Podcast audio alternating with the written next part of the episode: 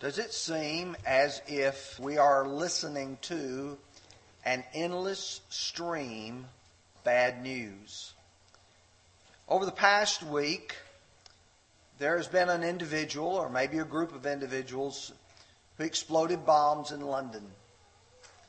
This past week, there was a leader, a dictator of a country in the Pacific, who decided he wanted to shoot a nuclear missile or at least an intercontinental ballistic missile over the nation of Japan.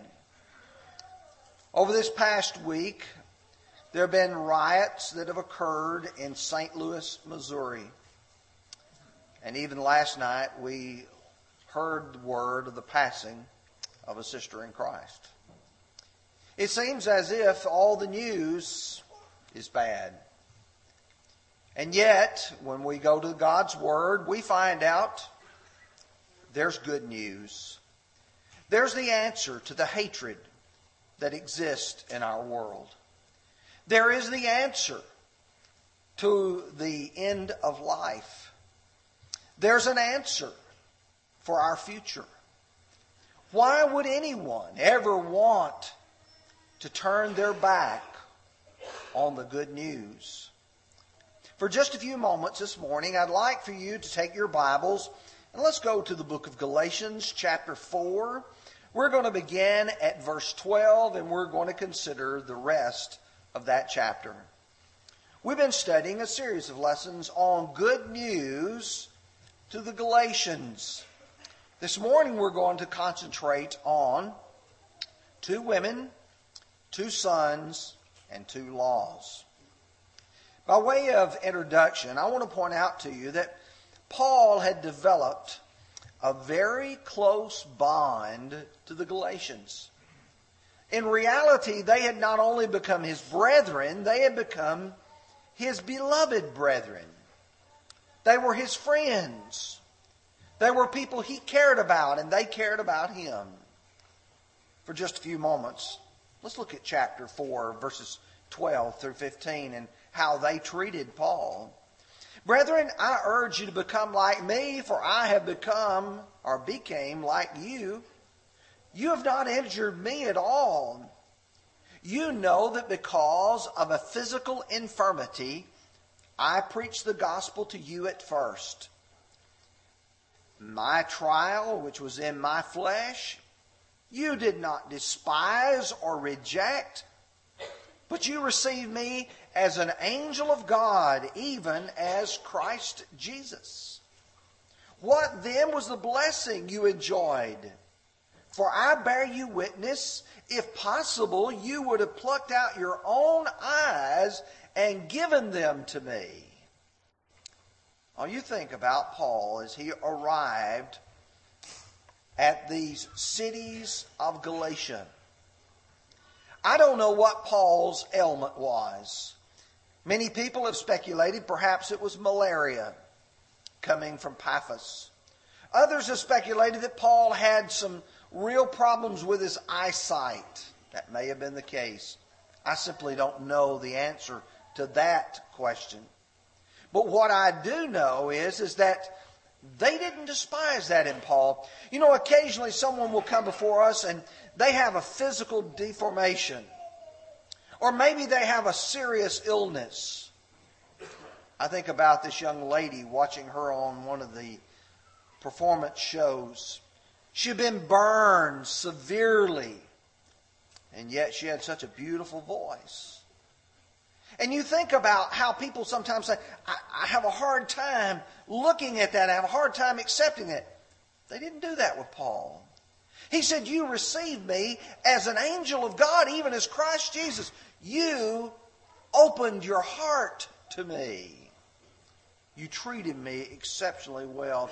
He said, You would have given whatever you had. You had even plucked out your own eyes and given them to me.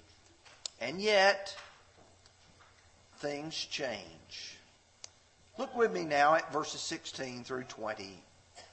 Have I therefore become your enemy because I tell you the truth? They zealously court you, but for no good. Yes, they want to exclude you that you may be zealous for them. But it is good to be zealous and a good thing always. And not only when I am present with you, my little children, for I labor in birth pain, uh, birth again until Christ is formed in you. I would like to be present with you now and to change my tone, for I have doubts about you. The relationship is strained now. Paul says, I really wish I could be there so that there could be face to face interaction, so that you and I could come back to a point where this loving relationship existed again.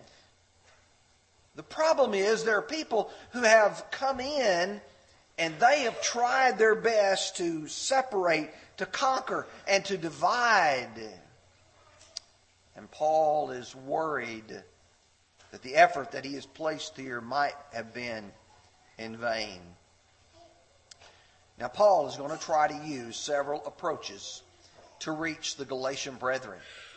He wants to change the narrative, he wants to change the attitudes, but primarily he wants them to go back and to respect the good news that he had brought to them. The good news is too important to ignore or to reject. So here's what we're going to look at as we look at the remainder of chapter 4. Three things. Number one is let the law speak. They're going to have to look back, and if you're going to say, I want to follow the law, then let's follow the law and see what it says about how long it's going to last and what all it teaches. Number two, there's a lesson to be learned from an allegory. And there's an extended one in this passage. And then finally, loving freedom in Christ. Let's begin first of all with verse 21. If you look at it, it's very simple, very plain, very basic. Paul says, Tell me, you who desire to be under the law, do you not hear the law? Are you not listening to what the law says?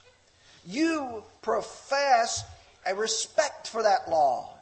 You say you love the law. Okay, what does the law say? You see, some people approach this passage and they're saying, well, Paul's talking about all law. As if there's no, there's no law that man lives under today, that they lived under a law, but we live under a grace system. Well, there is grace, and it is that grace that forgives our sins, but we do live under law, brethren. Romans 4:15 says where there's no law, there's no transgression. We don't have a law, we don't have any sin at all. We also know that Romans chapter 8, verses 1 and 2, that the Spirit of the law in Christ Jesus has made me free from the law of sin and death. We do live under a law. But the law to which Paul is addressing here is the Old Testament law, the law of Moses, if you will. What did that law say? And where were they missing it? What were they skipping over that Paul's going to bring to their attention. I want you to listen to Jesus. In John chapter 5, verses 38 and 39, these Jews are encountering him and they're suggesting that Jesus is not right. And here's the way he responds But you do not have his word abiding in you, because whom he sent, him you do not believe. You search the scriptures, for in them you think you have eternal life and these are they which testify of me. You want to go back and look at that law, and he says, if you do, what you're going to find is prophecy regarding me, regarding Jesus Christ. If you do go back to the Old Testament, you'll read passages like Jeremiah 31 31. Behold, the days are coming, says the Lord, that I will make a new covenant with the house of Israel, with the house of Judah not according to the covenant that I made with their fathers in the day that I took them by the hand to lead them out of the land of Egypt, my covenant which they broke. Though I was a husband to them, says the Lord. But this is the covenant that I will make with the house of Israel after those days, says the Lord. I will put my laws into their minds and write it on their hearts, and I will be their God, and they shall be my people. The writer of the book of Hebrews quotes this and says he's having reference to the coming of the new covenant, the new law. Hebrews 8, 6, and 7. But now he has obtained a more excellent ministry, inasmuch as he is also the mediator of a better covenant established upon better promises.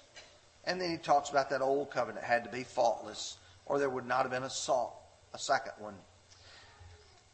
As I look at the Old Testament law, and as you look at the Old Testament law, what does it say? It says, this is not the end. This is not the one and the only law. There's a greater law, a more perfect law, a more excellent law that is coming. So, what Paul does, he says in chapter 4, verse 22, For it is written. That phrase is found 78 times in the Bible. That means that what was written in the Old Testament was written at the hand of God or the finger of God. Chapter 4, verse 30 says, What does Scripture say? That ought to be a question everyone ought to ask. What does Scripture say? And obviously, that's a message from God. 2 Peter 1 20 and 21. No prophecy of Scripture is of any private interpretation, for prophecy never came by will of man. Holy men of God spoke as they were moved by the Holy Spirit. And then Paul would chime in in 2 Timothy chapter 3 verse 16, all scripture is given by inspiration of God. So the big picture is you listen to the Old Testament and it tells you there's a coming of a better and more perfect law. If you say you respect the Old Testament law, then you ought to listen to what it says. Now, the focus of this passage is verses 22 through 31. And I'm going to read it. It's a little extended reading, but we're going to read this and then come back and notice a few details. For it is written that Abraham had two sons, the one by the bondwoman, the other by a free woman. But he who was of the bondwoman was born according to the flesh, and he of the free woman through promise, which things are symbolic. For these are two covenants one from Mount Sinai, which gives birth to bondage, which is Hagar. For this Hagar is Mount Sinai in Arabia and corresponds to the Jerusalem which now is and is in bondage to her children. But Jerusalem above is free, which is the mother of us all. For it is written, Rejoice, O barren, you who do not bear, break forth and shout, you who do not who are not in labor, for the desolate has many more children than she who has a husband. Now we, brethren, as Isaac was, are children of promise. But he who was born according to the flesh then persecuted him who was born according to the Spirit. Even so now. So what does the Scripture say? Cast out the bondwoman and her son, for the son of the bondwoman shall not be heir with the son of the free woman. So then, brethren, we are not children of the bondwoman, but of the free. Now, for just a minute or two, I want to explain to you a little bit about the way the Bible communicates. The Bible uses figures of speech. And there's four major ones, and I, I, I, do recognize there's many more, but there's four major ones that we see quite often in the Bible. One is called a simile, and it's where you compare two things using the word like or as where the Bible speaks about our existence as the life of a flower or as a vapor that appears for a little time and then vanishes away. That's a simile. If you don't use the word like or as and use a direct comparison, that's a metaphor. A good illustration, Jesus says, I am the good shepherd. Or I am the door to the sheep. Obviously, Jesus is not a door, but it's a comparison. He is like a door, but you don't use the word like or as. It means it's a metaphor. If you extend it out, a simile, the kingdom of heaven is like unto, and then you would have a parable.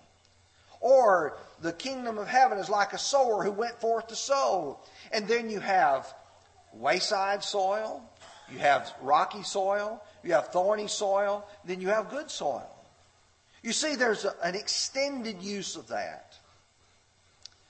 And then there's allegory, which is actually what the original word is that the New King James translates symbolic here. And it is a direct comparison where you don't use those words like or as, but it, it extends out a little bit more. And that's what he's talking about here. And I want to put a chart on the screen. I want to sort of go line by line so you can see the points that Paul is making here. He's going to talk about the two, and he's going to make some comparisons. For instance, you have the two covenants the Old Covenant and the New Covenant, the law of Moses and the law of Christ. And he's going to compare that to the two sons, to Ishmael and to Isaac. Ishmael was the son of a bondwoman. Isaac was the son of promise. He was the one that God said, through your seed, all the nations of the earth would be blessed. There were two mothers. There was Hagar, who was the mother of Ishmael, and there was Sarah, who was the mother of Isaac. And you can see the, the bondwoman and the free woman, and that brings up the two places. He says Hagar is Mount Sinai in Arabia. And you say, well, what's the significance of that? That's where the Old Testament law came from. You remember Moses ascended up to the top of Mount Sinai, and there God gave him the law, Exodus chapter 20 and following. And he says it corresponds to the Jerusalem which now is.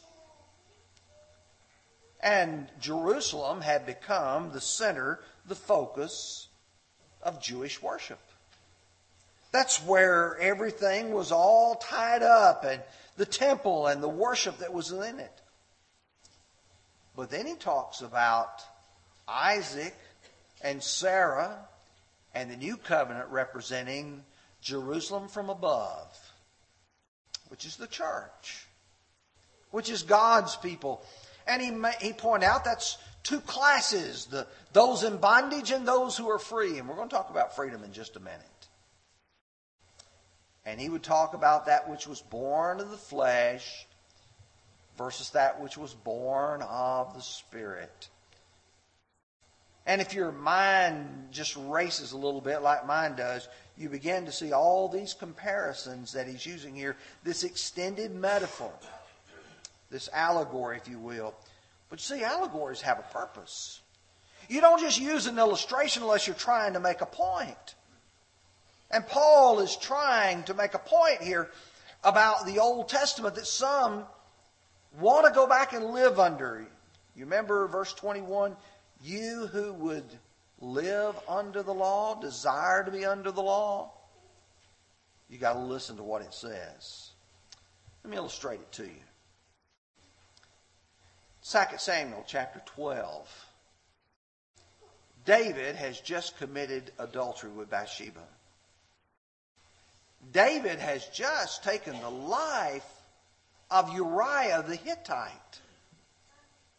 David has sinned and sinned grievously. And yet David doesn't realize the gravity of his error. And so Nathan the prophet was sent to him. And what he does, he begins, and I'm just going to summarize this for sake of time. He tells him a story about a man, two men who lived in a city. One was rich, one was poor. One had all the flocks that a man would want and herds. Another man had one little small ewe lamb that lived in his house, treated like one of his children.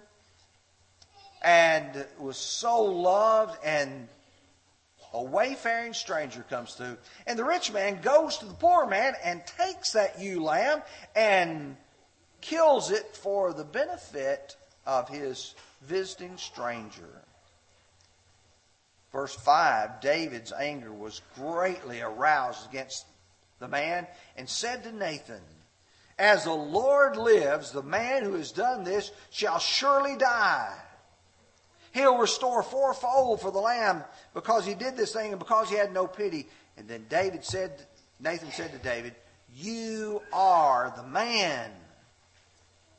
Now David knows this applies to me. Why is Paul telling the allegory in Galatians 4? Because the message applies to them in Isaiah chapter 5, verses 1 through 6, is another allegory. God said, Now let me sing to my well beloved a song of my beloved regarding his vineyard. My well beloved has a vineyard on a very fruitful hill. He dug it, he cleared out the stones, he planted it with the choicest vine, he built a tower. You can see in your mind the story that's happening Here's a man who's, who's going to plant a vineyard, but he's giving every detail his attention. Verse 2, the latter part says, So he expected it to bring forth grapes, but it brought forth wild grapes. Verse 3, Judge now, O inhabitants of Jerusalem and men of Judah, between me and my vineyard, what more could I have done in it than I did in my, to my vineyard than I have done in it? the truth is, when you start looking at this, God's trying to teach a lesson to them. I have done everything I could to try to reach you, to try to be able to help you. The lesson applied to them. When we come to the New Testament, there's also allegories. If you go to the book of Ephesians, to chapter 5, many of you are very familiar with the passage that talks about wives submit to your own husbands as to the Lord. The husband's head of the wife, as Christ is head of the church, and he's the Savior of the body. And you say, yeah, he's talking about the marriage. He's talking about the home and how we ought to work to make our marriages like God would want them. But you get to verse 32, this mystery is great, but I speak concerning Christ and the church. Oh, now I see the way husbands and wives are supposed to relate to one another is exactly the way God wanted the church at Ephesus and us to relate to Him. The message was for them. The Galatians needed to see the law of God as He intended it. The message was for them. Do you want to live under that old law? Look and see what the law said and learn from the allegory. Now, very quickly, let's talk about loving freedom. Paul repeatedly uses the words free woman, free, five times in this context. You can see it. I've got them everyone underlined. Verse 22, verse 23, verse 26, verse 30, verse 31. What's he trying to say when he talks about the freedom there? Well, I think he's got a point to emphasize. In fact, that point is going to bleed over into chapter 5 as well. But you see, this is a common theme. That the good news brought freedom. Freedom from what? John 8, 32, you shall know the truth, and the truth shall make you free. They answered him, We're Abraham's descendants, and we have never been in bondage to anyone. How can you say you will be made free? Jesus answered them, Most assuredly, I say to you that whoever commits sin is a slave of sin. And the slave does not abide in the house forever, but the Son abides forever. Therefore, if the Son makes you free, you will be free indeed. Freedom from sin. Deliverance. That's good news. Last week we talked about going from a slave to a son. Now he is saying to them, You're going from bondage to freedom. Romans 6, 17 and 18, but God be thanked that though you were slaves of sin, you obeyed from the heart that form of doctrine to which you were delivered, and having been set free from sin, you became slaves of righteousness. Verse 22, but now having been set free from sin and having become slaves of God, you have fruit to holiness, and the end, everlasting life. Look where this freedom leads you. It leads you to eternal life and the blessings that are a part of it. The freedoms that the Galatians enjoy was something that they ought to love and treasure. Now, here's pulling it all together. Those of us who live in this country, the land of the free, should feel blessed for the freedoms that we enjoy. We were able to assemble here this morning without the fear of our government somehow mistreating us. We are free to be able to speak and teach God's words openly. You and I are able to freely travel from place to place and to be able to teach the gospel there as well. There are freedoms to be enjoyed as children of God, blessings that are there to be found. Those who are the children of God should be thankful for the freedom we have in Christ. Christ, as the Son, is wanting to liberate you from your sins. We read that in John chapter 8. He's making every effort. And that's what Paul was trying to say to the Galatians. You have been set free from sin. Don't go back and be entangled again in that yoke of bondage. If you will, I want you to get your songbooks if you're going to use them. We're going to sing number 31. If you're not a Christian, why not this morning? Come forward and be baptized for the remission of your sins. If you're a child of God who needs to be restored and have the prayers of this congregation, we invite you and encourage you to respond as together we stand and sing.